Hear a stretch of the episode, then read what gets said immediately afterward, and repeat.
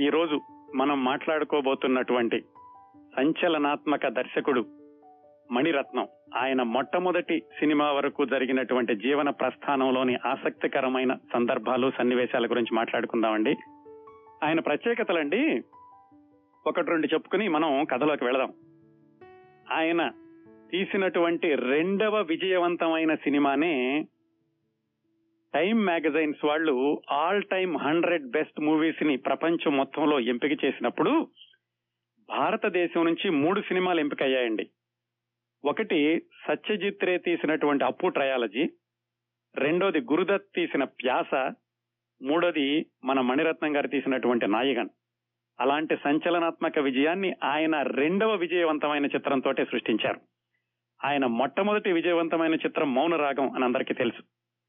చాలా మందికి విజయ మణిరత్నం గారి మొట్టమొదటి సినిమా మౌనరాగం అని కూడా అనుకుంటారు. ఎందుకంటే అది మొట్టమొదట విజయవంతమైన సినిమా. నిజానికి ఆయన అంతకు ముందు నాలుగు ఫ్లాప్ సినిమాలు తీశారన్న విషయం చాలా తక్కువ మందికి తెలిసి ఉంటుంది. మొట్టమొదటి సినిమానే విజయవంతం అయితే మనం చెప్పుకోవడానికి ఎక్కువగా ఉండకపోవచ్చు. పైగా ఆయనేమి మనం ఇంతకు ముందు చెప్పుకున్నట్టు చాలా మంది సాంకేతిక నిపుణుల్లాగా చాలా ఇబ్బందులు పడి మధ్యతరగతి జీవితం దిగువ మధ్యతరగతి జీవితం ఇలాంటి నేపథ్యం కాదు ఆయనది అన్ని పెట్టి పుట్టినటువంటి కుటుంబంలో నుంచి వచ్చిన వాడే. అలాంటప్పుడు మొట్టమొదటి సినిమానే విజయవంతం అయ్యుంటే మనకింత పెద్ద కథ ఉండి ఉండేది కాదు. నిజానికండి మణిరత్నం గారి అనువాద చిత్రాలు తెలుగు చిత్రాల కంటే కూడా ఎక్కువ విజయం సాధించావన్న విషయం మీ అందరికీ తెలిసిందే. మొత్తంగా చూసుకుంటేనండి ఆయన సినిమా కథలు గొప్పగా ఉండకపోవచ్చు కాకపోతే ఆయన కథ చెప్పే విధానం చాలా కొత్తగా ఉంటుంది చాలా గొప్పగా అనిపిస్తుంది. రెండు మూడు గంటల పాటు ప్రేక్షకుణ్ణి కుర్చీకి కట్టి పడేసేటటువంటి నేర్పు ఆయన మొట్టమొదటి విజయవంతమైన చిత్రం నుంచే సాధించారు. సినిమా దర్శకుడు మిగతా సాంకేతిక శాఖల్ని సినిమా విజయానికి ఎలా వాడుకోవాలో బాగా తెలిసినటువంటి దర్శకుడు మణిరత్నం. సంగీతం ఛాయాగ్రహణం కళా దర్శకత్వం వీటన్నింటినీ కూడా అద్భుతంగా వాడుకుంటూ కథన చాతుర్యంతో అతి సాధారణమైన కథని కూడా అసాధారణం అనే రీతిలో వెండు తెర మీదకి అనువాదం చేయగల ఆధునిక చలనచిత్ర మాంత్రికుడు అని చెప్పుకోవచ్చండి మణిరత్నం గారిని. మొట్టమొదటి విజయవంతమైన చిత్రం మౌనరాగం. అది మామూలు విజయం కాదండి సంచలన విజయం సాధించింది. ఆ తర్వాత వరుసనే ఏడు సినిమాలు ఆయన అద్భుతమైనటువంటి విజయాలు సాధించారు. నాయకన్ అగ్ని నక్షత్రం గీతాంజలి అంజలి దళపతి రోజా. అప్పటి వరకు కూడా ఆయన విజయ జైత్ర యాత్ర అప్రతిహతంగా సాగింది. ప్రతి సినిమాకి అవార్డుల వరద రివార్డుల పంట కలెక్షన్ల సునామీ అన్నట్టుగా నడిచింది. ఆ తర్వాత ఒకటి రెండు అపజయమైన చిత్రాలు మళ్ళీ విజయవంతమైన చిత్రాలు గత రెండు సంవత్సరాలుగా ఆయన విజయం కోసం పరితపిస్తున్నారు. ఇది ఒక కోణం అనుకుంటే మొట్టమొదట్లో ఆయన తీసినటువంటి ప్రతి సినిమా గురించి కూడా మనం దాదాపుగా గంటసేపు మాట్లాడుకోవచ్చండి. ఈ రోజు మనం మాట్లాడుకుంటోంది మొదటి సినిమా కాబట్టి మొట్టమొదటి సినిమా వరకు ఆ తర్వాత మొట్టమొదటి విజయవంతమైన సినిమా వరకు కూడా ఆయన జీవన ప్రస్థానం గురించి మాట్లాడుకుందాం. రాబోయే వారాల్లో మనం సమయాన్ని బట్టి సందర్భాన్ని బట్టి ఆయన విజయవంతమైన అనేక చిత్రాల్లో ఒక్కొక్క దాన్ని తీసుకుని సమగ్రంగా విశ్లేషించుకుందాం. పంతొమ్మిది వందల యాభై ఐదవ సంవత్సరం ఒకసారి మధురై వెళదామండి తమిళనాడులో. ఆ ఊళ్ళో గోపాలరత్నం అయ్యర్ అని ఒక ఆయన ఉన్నారు. ఆయన సినిమా పరిశ్రమలో తమిళ సినిమా పరిశ్రమలో పంపిణీదారుడిగా ఉన్నాడు. వాళ్ళ పెద్దబ్బాయి పేరు జి వెంకటేశ్వరన్. పెద్దబ్బాయి తర్వాత రెండో సంతానం ఏడెనిమిది సంవత్సరాలకి రెండోసారి గర్భిణి అయినప్పుడు గోపాలరత్నం అయ్యర్ భార్య ఈ గర్భం నిజం కాకపోతే బావుండు ఎందుకంటే ఆర్థిక పరిస్థితులు సరిగా లేవు ఇంట్లో రెండో సంతానం వస్తే గనక సరిగా పెంచలేమేమో అనేటటువంటి భయంతో ఆవిడ మీనాక్షి దేవాలయం చుట్టూత ప్రదక్షిణలు చేసి అమ్మా ఈ గర్భం నిజం కాకుండా చూడు అని ప్రార్థించిందట. ఆవిడ ప్రార్థనలు మీనాక్షి దేవత వినలేదు. ఆ విధంగా వాళ్ళ రెండో సంతానమే సుబ్రహ్మణ్యం. ఈ కథ నిజమో అబద్ధమో తెలియదు కానీ తమిళనాడులో చాలా మంది తమిళ చిత్ర పరిశ్రమకి చెందిన వాళ్ళు మణిరత్నం గురించి మాట్లాడుకున్నప్పుడు తరచూ తె- చెప్పుకునేటటువంటి సంఘటన ఇది. ఆ విధంగా వాళ్ళకి రెండో సంతానంగా సుబ్రహ్మణ్యం జన్మించాడు. తర్వాత రోజుల్లో అతనే మణిరత్నం. ఆ తర్వాత శ్రీనివాసన్ అని మూడో కొడుకు ముగ్గురు పిల్లలు వాళ్ళకి. ఆ తర్వాత మధురై నుంచి ఈ గోపాలరత్నం అయ్యర్ సినీ పరిశ్రమతో ఉన్న సంబంధాల దృష్ట్యా మద్రాసుకు వచ్చారు మద్రాసులో వాళ్ళు ఈ సుబ్రహ్మణ్యం మద్రాసులోనే చదువుకోవడం మొదలుపెట్టి విద్యా మందిర్ సెకండరీ స్కూల్లో హై స్కూల్ అయిపోయాక వివేకానంద కాలేజీ అనే చోట ఆయన కామర్స్ పూర్తి చేశారు. చిన్నప్పటి నుంచి ఇంట్లో సినిమా వాతావరణం వాళ్ళ నాన్నగారు సినిమా డిస్ట్రిబ్యూటరే కాకుండా వీనస్ ప్రొడక్షన్స్ అని దాంట్లో సినిమా నిర్మాణంలో కూడా భాగస్వామిగా ఉంటూ ఉండేవాడు. వాళ్ళ అన్నయ్య కూడా ఆ తర్వాత సినీ పంపిణీలోకే వచ్చారు. ఇంట్లో సినిమా వాతావరణం ఉండడంతో సహజంగానే చిన్నప్పటి నుంచి సినిమాలంటే ఆసక్తి సినిమాలు చూస్తూ ఉండేవాడు. అయినప్పటికీ కొడుకును బాగా చదివించాలనుకుని ఈ గోపాలరత్నం అయ్యర్ మద్రాసులో కామర్స్ అయిపోయాక బొంబాయిలో చాలా ప్రసిద్ధి చెందినటువంటి జమ్నాలాల్ బజాజ్ ఇన్స్టిట్యూట్లో ఎంబీఏకి పంపించాడు మన సుబ్రహ్మణ్యంని. అక్కడ ఆయన ఎంబీఏ పూర్తయింది. పూర్తయ్యాక మద్రాసు వచ్చేసి ఎక్కడైనా ఉద్యోగం చేద్దాం అనుకుంటున్నప్పుడు అతనికి ఏమనిపించిందంటే ఉద్యోగం చేస్తే ఎవరి దగ్గరైనా ఉండాలి తన సొంత హాబీలని వాటిని పెంపొందించడానికి అవకాశం ఉండదు.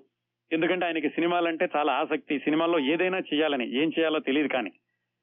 తన సమయం తన చేతిలో ఉండాలంటే వేరే వాళ్ళ దగ్గర ఉద్యోగం చేయడం కంటే తనే సొంతంగా ఏమైనా చేస్తే బాగుంటుంది అనుకుని మేనేజ్మెంట్ కన్సల్టింగ్ కంపెనీ ఒకటి మొదలుపెట్టాడు.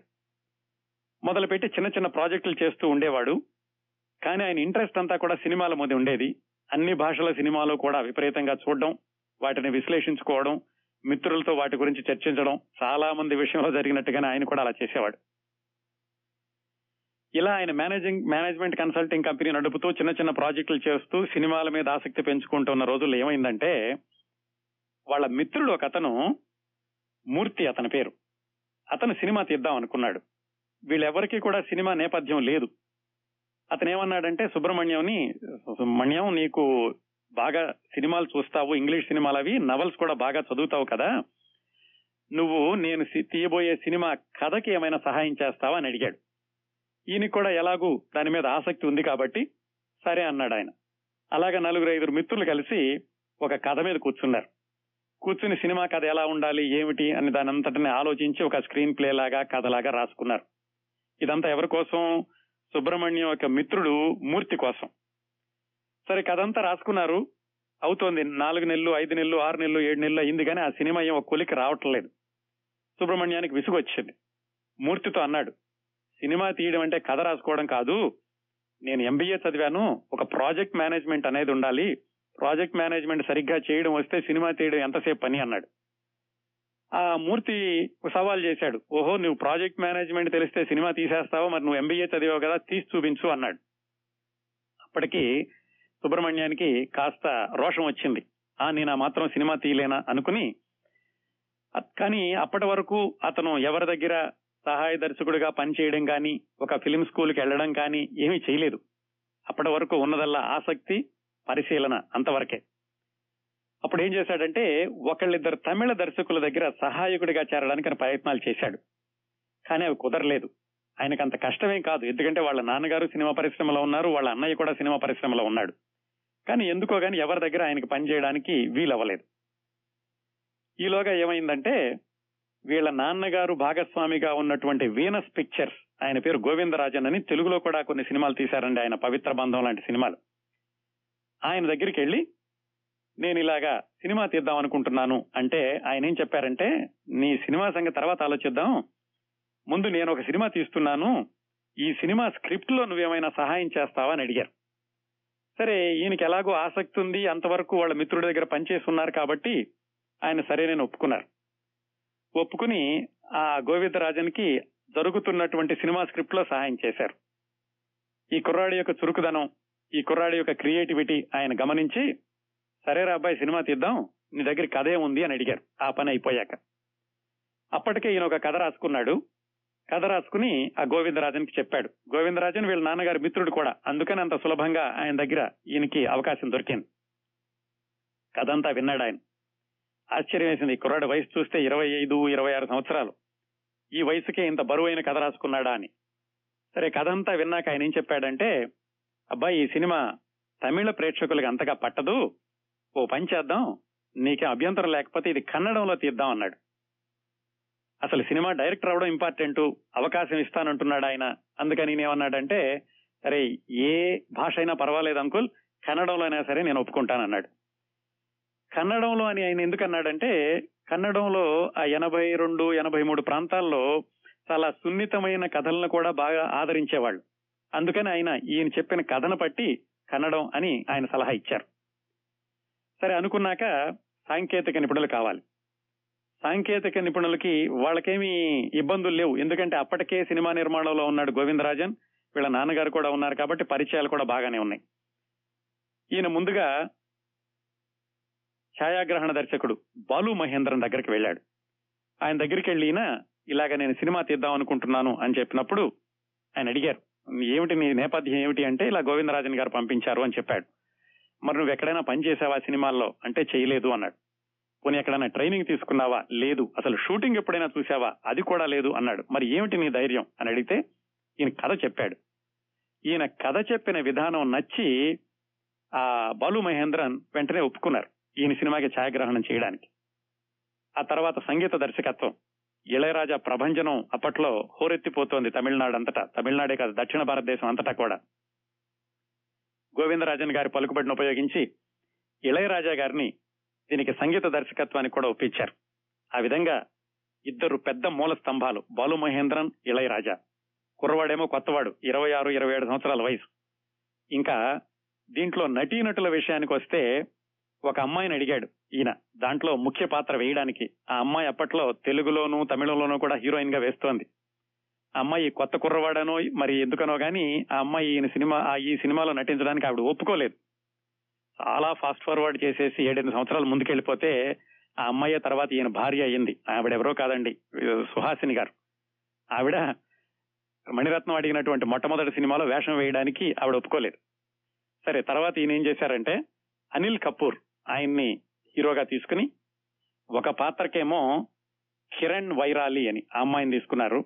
ఇంకో పాత్రకేమో లక్ష్మి. వీళ్ళ ముగ్గురు ప్రధాన పాత్రలుగా ఈయన కన్నడంలో సినిమా తీశారు. ఆ సినిమా పేరు పల్లవి అను పల్లవి. కథ ఏమిటంటే ఇప్పటికి కూడా అంటే ఇప్పట్లో అంతగా అది సంచలనాత్మకం విప్లవాత్మకం అనిపించదు కానీ ముప్పై సంవత్సరాల క్రిందట ఉన్నటువంటి సామాజిక పరిస్థితుల దృష్ట్యా అది చాలా విప్లవాత్మకమైనటువంటి ఆఫ్ బీట్ సినిమా అనుకోవచ్చండి.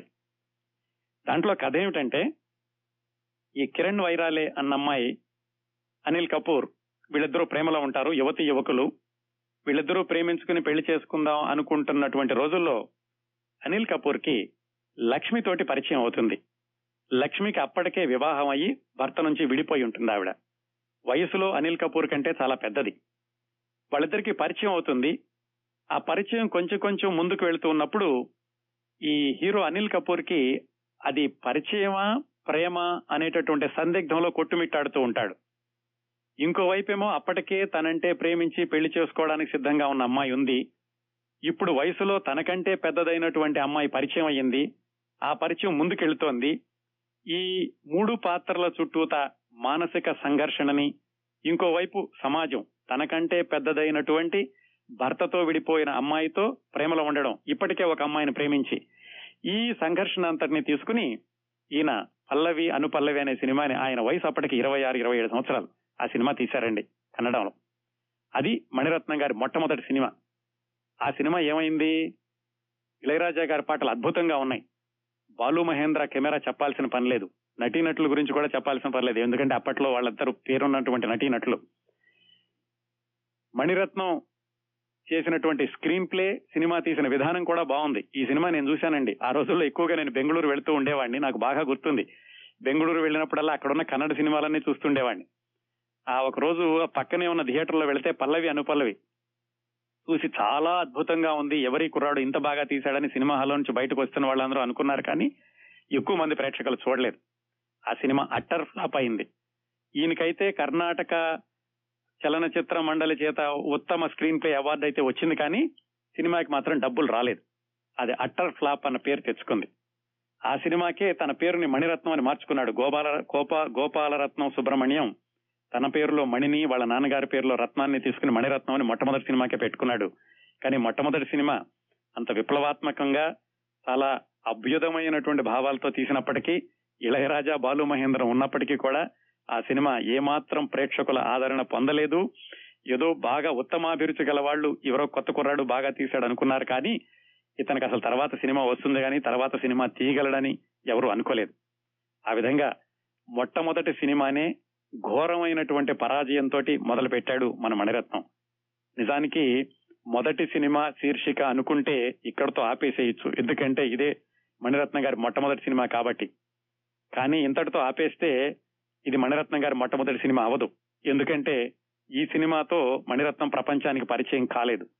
ఆయన ప్రపంచానికి పరిచయం అయినటువంటి మొట్టమొదటి హిట్ సినిమా వరకు కూడా చెప్పుకుంటే తప్ప మణిరత్నం గారి మొదటి సినిమా అనే శీర్షికకి ఒక సార్థకత ఉండదు. ఆ విధంగా గోపాలరత్నం సుబ్రహ్మణ్యం మణిరత్నం మొట్టమొదటిసారిగా అత్యంత ఘోర పరాజయమైనటువంటి కన్నడ సినిమా పల్లవి అనుపల్లవి పంతొమ్మిది వందల ఎనభై మూడులో విడుదలైంది. ఆ సినిమా చూసేటండి వాళ్ళ నాన్నగారు చెప్పారట. చాలా బ్రహ్మాండంగా తీసావురా సినిమా కానీ ఖచ్చితంగా ఏమాత్రం ఎట్టి పరిస్థితుల్లోనూ ఇది విజయవంతం కాదు ఇంత క్లాసిక్ సినిమాని ప్రజలు చూడలేరు అని. సో తమిళుడైనప్పటికీ మొట్టమొదటిసారిగా తీసిన కన్నడ సినిమా పరాజయం అయింది అయితే ఆ సినిమా చూసి ఆ హీరో అనిల్ కపూర్ చెప్పాట ఈ సినిమా ఏమైనా కానీ మణిరత్నం దర్శకుడిగా మాత్రం నీకు పేరు వస్తుంది నీకు ఒక గుర్తింపు వస్తుంది అని చెప్పాట. ఆ గుర్తింపు వచ్చింది. ఎవరిలో చాలా క్లాస్ ప్రేక్షకుల్లో మాత్రం వచ్చింది కానీ మామూలు ప్రేక్షకులకి ఈయన తీసిన తీసిన సినిమా ఏమాత్రం అర్థం కాలేదు. ఆయనకి కమర్షియల్ దర్శకుడిగా కూడా ఏమాత్రం పేరు రాలేదు. తన ఎంబీఏ నాలెడ్జ్ అంతటినే పెడదాం అనుకున్నాడు. మిత్రుడి దగ్గర సవాల్ చేశాడు. సినిమా అంటే ప్రాజెక్ట్ మేనేజ్మెంట్ లాంటిది ప్రాజెక్ట్ మేనేజ్మెంట్ బ్రహ్మాండంగా చేస్తే సరిపోతుంది అని. మొట్టమొదటి సినిమా అపజయం పాలైంది. ఏం చేయాలి? వాళ్ళ అన్నయ్య గారి దగ్గరికి వెళ్ళాడు. వాళ్ళ అన్నయ్య గారు అప్పటికే సినిమా నిర్మాణంలో ఉన్నారు జి వెంకటేశ్వరన్. సరే తమ్ముడు రావడం చూసి ఇంత ఆసక్తిగా చేశాడు సినిమా అయితే బాగానే ఉంది ప్రేక్షకుల దగ్గరికి వెళ్ళలేదని. తను ఏమన్నాడంటే పర్వాలేదురా అబ్బాయి నేను తీస్తాను ఒక సినిమా నువ్వు కథ చూసుకో అన్నాడు. ఈసారి ఈయన ఏమనుకున్నాడంటే ఇట్లా చాలా క్లాసికల్గా సున్నితంగా తీస్తే ప్రేక్షకులకు చేరలేకపోయాను ప్రేక్షకుల మధ్యలో నుంచే కథను తీసుకుందాం అని ఆయన ఆలోచిస్తున్నప్పుడు ఆయనకి మలయాళం కథలు అంటే మలయాళం ప్రజలు గుర్తొచ్చారు. ఎందుకంటే కేరళలో ఈ కమ్యూనిజం భావాలు బాగా ఎక్కువ కదా. అంతేకాకుండా మరి ఇప్పటి పరిస్థితులు ఏమో కానీ ఆ రోజుల్లో అంటే ముప్పై సంవత్సరాల క్రిందట ఈ రాజకీయ కార్యకలాపాలు ఎక్కువగా ఉండేవి. ప్రతి కుటుంబం కూడా ఏదో ఒక రాజకీయ పార్టీతో అనుబంధం అయి ఉండడం అట్లాగే ఆ వర్కర్స్ యూనియన్ వ్యవహారాలు ఆ మధ్య వాళ్ళ మధ్యన గొడవలు ఇలాంటి వాటన్నిటి చుట్టూతా ఒక కథ రాసుకున్నాడు. ఆ సినిమా పేరు ఉనరు. ఉనరు అంటే ఫీలింగ్స్ అనేటటువంటి అర్థం వస్తుంది. మళ్ళా దాంట్లో కూడా ఈయనకి సాంకేతిక వర్గాన్ని ఎన్నుకోవడంలో ఏమాత్రం ఇడ్డం అడ్డంకులు లేవు. ఎందుకంటే వెనకాల మంచి నేపథ్యం ఉంది అన్నయ్య సపోర్ట్ ఉంది నాన్నగారి సపోర్ట్ ఉంది తెలిసిన వాళ్ళు వాళ్ళందరూ కూడా సినిమా పరిశ్రమకు సంబంధించిన వాళ్ళు కాబట్టి దాంట్లో కూడా హీరో మోహన్ లాల్. అందులో కూడా మిగతా వాళ్ళను కూడా మంచి మంచి సాంకేతిక వర్గాన్ని తీసుకున్నాడు. సంగీతం మళ్ళా ఇళయరాజానే. మొట్టమొదటి సినిమాకి పల్లవి అనుపల్లవికి సంగీతం ఇచ్చినటువంటి ఇళయరాజానే రెండవ మలయాళం సినిమా వనరు కూడా సంగీతం ఇచ్చారు. అది ఈ ట్రేడ్ యూనియన్ కమ్యూనిజం పాలిటిక్స్ వీటి చుట్టూతా తిరిగేటటువంటి మలయాళం సినిమా. ఆ సినిమా తప్పనిసరిగా ప్రేక్షకుల దగ్గరికి వెళుతుంది. ఎందుకంటే వాళ్ళు రోజు చూస్తున్న సమస్యలే అనేటటువంటి కాన్ఫిడెన్స్ తోటి ఆ సినిమా తీశారు. వాళ్ళ అన్నయ్య నిర్మాత సినిమా విడుదల చేశారు. ఇది పల్లవి అనుపల్లవి వచ్చిన మరుసటి సంవత్సరం అంటే పంతొమ్మిది వందల ఎనభై నాలుగులో వచ్చింది. మళ్ళీ అటర్ ఫ్లాప్. ఎవ్వరూ చూడలేదు ఆ సినిమాని. రెండో అటర్ ఫ్లాప్ వచ్చింది. మొదటిది కన్నడం రెండోది మలయాళం. ఈయనేమో స్వతహాగా తమిళ దర్శకుడు అంటే తమిళ మాతృభాషగా ఉన్న దర్శకుడు. చూశాడు ఏమిటి రెండు సినిమాలు ఫెయిల్ అయినాయి? ఏం చేయాలి? ఎంబీఏ డిగ్రీ వెక్కిరిస్తోంది గోడ మీద నుంచి. నువ్వు ఎంబీఏ చదివావు సినిమాల్లోకి ఎందుకు వెళ్ళావు అన్నట్టుగాను. అప్పుడు ఏమిటి ఏమిటి తప్పు అవుతోంది? ఏమి తప్పు చేస్తున్నాను అనుకున్నాడు. కాకపోతే తీసిన రెండు సినిమాల్లోనూ మంచివి అంటున్నారు కానీ డబ్బులు రావట్లేదు. అందుకని ఇలా కాదు కమర్షియల్గా తీయాలి అనుకుని ఆయన అప్పటి వరకు చూసినటువంటి ఇంగ్లీషు సినిమాలు ఆయన చదివినటువంటి ఇంగ్లీష్ నవలలు వాటన్నిటిలో నుంచి ఒక కథ తీసుకున్నాడు. భావోద్వేగాలతోటి అంటే మాస్ భావోద్వేగాలతోటి నడిచేటటువంటి కథ. కొంచెం వాస్తవానికి దూరంగా ఉన్నప్పటికీ ప్రజలందరికీ నచ్చుతుంది అనుకుని ఓ కథను అనుకున్నాడు. దాని పేరు పగల్ నిలవు అంటే పగటి చంద్రుడు అనే అర్థం వస్తుంది. ఇది తమిళ సినిమా. అంటే మణిరత్నం తీసినటువంటి మొట్టమొదటి తమిళ సినిమా పగల్ నిలవు ఆయన మూడో cinema. Kannada flop Malayala flop తర్వాత ఈయన తమిళలో తీశాడు ఇది. ఇది పంతొమ్మిది వందల ఎనభై ఐదులో వచ్చింది. కథ బాగా రాసుకున్నాడు దీంట్లో. నిజానికండి మణిరత్నం గారి ఈ ఫెయిల్యూర్ సినిమా కథలన్నీ చూస్తే కనుక ఆయన తర్వాత విజయ పదంలో సాగుతున్నప్పుడు ఈ కథల్ని మళ్ళీ తీసుంటే డెఫినెట్గా హిట్ అయ్యి ఉండేవండి. కథలో కానీ కథనంలో కానీ ఏమీ తప్పు లేదు.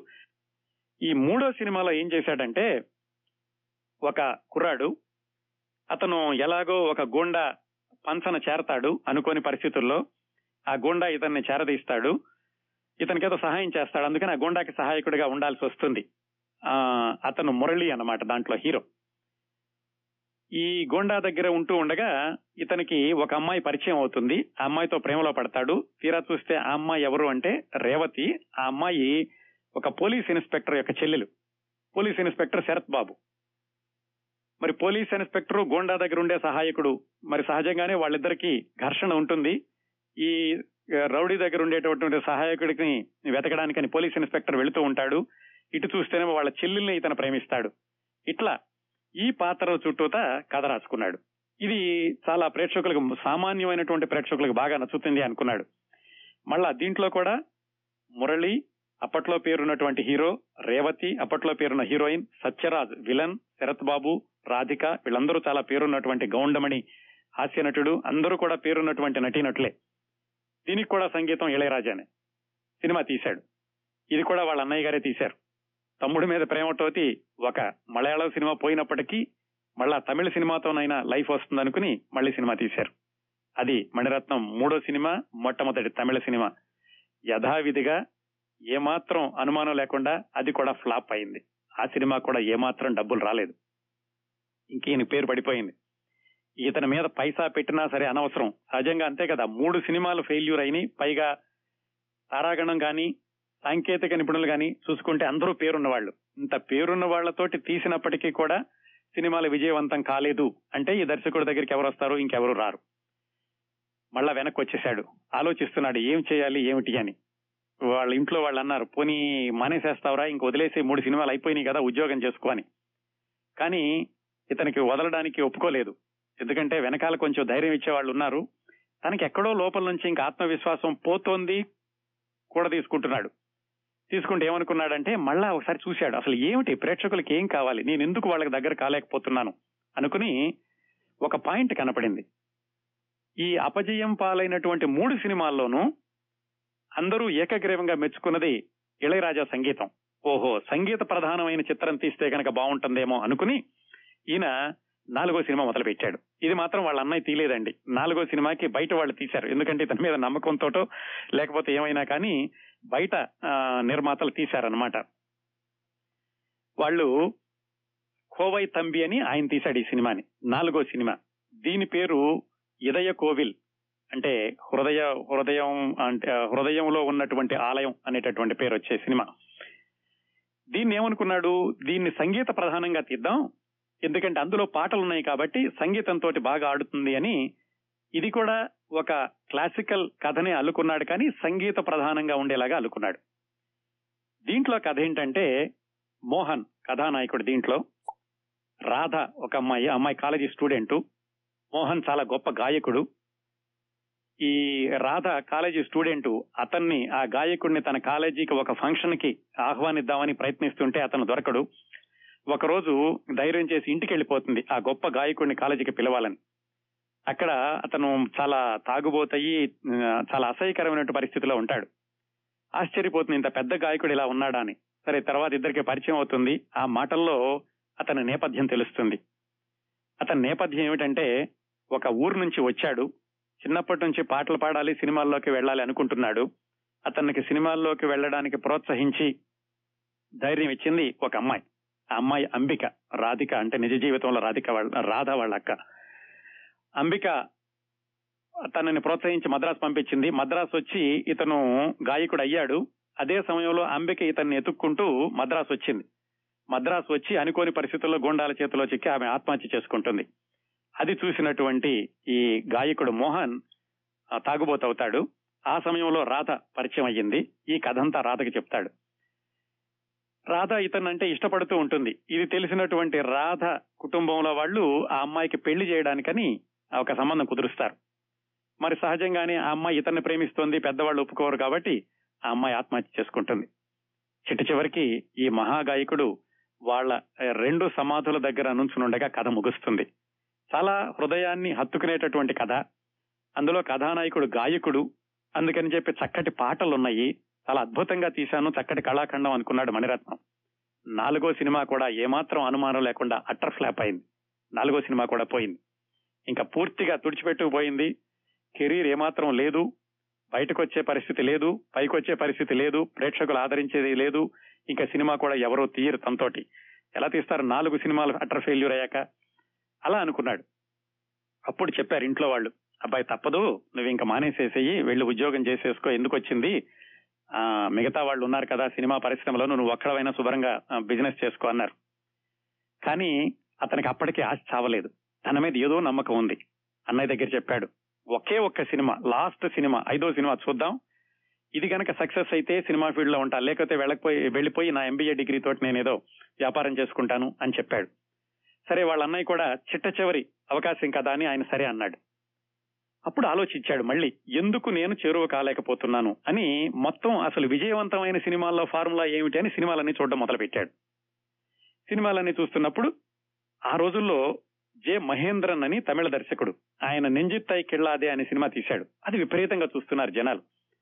సినిమాలో జనాలు ఎందుకు చూస్తున్నారు? ఈ సినిమాలో ఏముంది? అని చెప్పి అది చాలా అది కూడా సెన్సిటివ్ లవ్ స్టోరీని అప్పుడు ఆయన అదే కథని ఆ కథ స్ఫూర్తితో కొంచెం మార్చి రాసుకున్నాడు.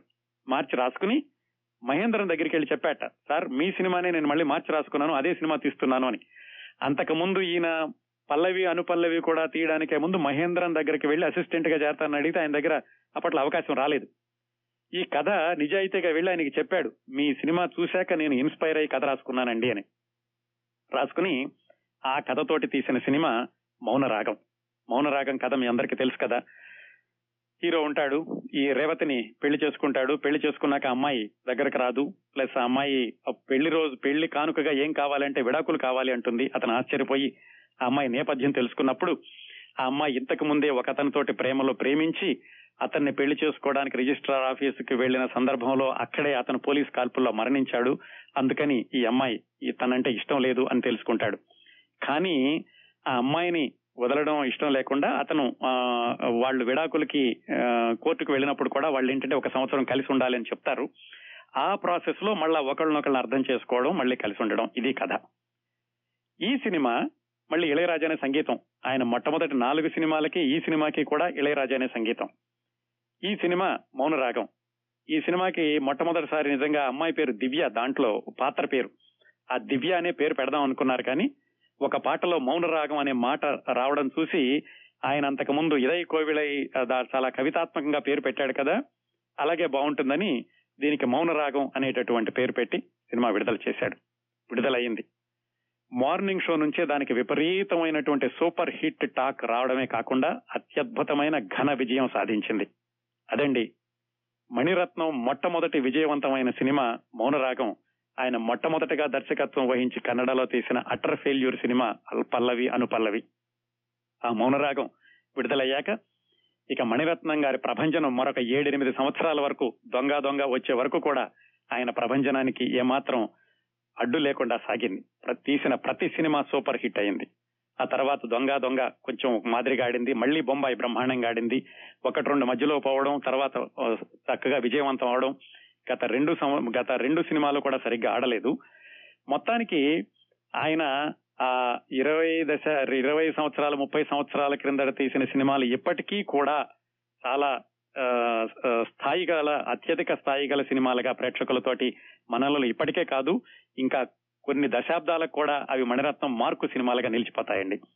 ఇదండి మణిరత్నం గారి ప్రయాణం జీవన ప్రస్థానం. ఆయన మొట్టమొదటి సినిమా వరకు మొట్టమొదటి విజయవంతమైన సినిమా వరకు. ఇంకొక ఇదేమిటంటే ఈ మౌనరాగం సినిమా విడుదలైనప్పుడు మామూలు ప్రేక్షకులకు ఎలా వెళుతుందో చూద్దామని ఈయన మద్రాసుకి ఒక యాభై కిలోమీటర్ల దూరంలో ఉన్న ఒక పల్లెటూరుకి వెళ్ళి సినిమా చూశారటండి. సినిమా చూస్తుంటే సినిమా చూసినటువంటి ఒక ప్రేక్షకుడు బయటకు వస్తూ అన్నట్ట. ఎందుకురా అతను అంతసేపు ఆ అమ్మాయిని బతిమాలతాడు? ఆ అమ్మాయిని వదిలేసేసి వేరే అమ్మాయిని పెళ్ళి చేసుకోవచ్చు కదా? అన్నాడట. అది చూసి తర్వాత మిత్రుల దగ్గర చాలా సంవత్సరాలు మణిరత్నం వాపోయాడట. నేను ఇంత క్లాస్గా సినిమా తీశాను అనుకున్నాడు తీశాను అనుకున్నాను ఆ ఒక్క ప్రేక్షకుడు వాడు మాత్రం నా మనసులో నుంచి పోవటం లేదు నా సినిమాని చాలా తేలిగ్గా ఒక్క సెంటెన్స్ తోటి కొట్టి పారేశాడు ఇంత సినిమాని అని చాలా సంవత్సరాలు మిత్రుల దగ్గర వాపోతూ ఉండేవాడట. అదండి మణిరత్నం గారి మొదటి సినిమా వరకు జరిగినటువంటి విశేషాలు. ఇంకో పెద్ద విషాదం ఏమిటంటే ఈయన జర్నీలో ఈయన సినిమా జీవితానికి గట్టి పునాదులు వేసి ఈయన నిలదొక్కుకోవడానికి ఎంతో సహాయం చేసుకున్నటువంటి వాళ్ళ అన్నయ్య జి. వెంకటేశ్వరన్. తర్వాత రోజుల్లో ఆయన ఆర్థిక పరమైనటువంటి ఇబ్బందుల్లో చిక్కుకొని సరిగ్గా పది సంవత్సరాల క్రిందట ఆత్మహత్య చేసుకున్నారు. అలాగే ఆయన తమ్ముడు జి. శ్రీనివాసన్ ఆయన కూడా సినిమా నిర్మాత. ఈయన తీసినటువంటి మణిరత్నం తీసిన కొన్ని సినిమాలకు ఆయన కూడా నిర్మాతగా వ్యవహరించారు. ఆయన కూడా నాలుగైదు సంవత్సరాల క్రితట మనాలి ఏదో విహారయాత్రకి వెళ్ళి ట్రెక్కింగ్ చేస్తూ కాలు జారి పడిపోయి ఆయన కూడా మరణించాడు. ఈ రెండు మణిరత్నం జీవితంలో విషాదాలు. ఇదండి మణిరత్నం మొదటి సినిమా విశేషాలు. Koumudi founder and editor Kiran Prabha గారు హోస్ట్ చేస్తున్నటువంటి ఈ podcast Koumudi talks with Kiran Prabha. ప్రతి శనివారం ఒక కొత్త కథనంతో మీ ముందుకొస్తుంది ఈ షోని సబ్స్క్రైబ్ చేసి నోటిఫికేషన్ టర్న్ ఆన్ చేసుకోండి. ఎపిసోడ్ రిలీజ్ అయినప్పుడు మీకు అప్డేట్ వస్తుంది.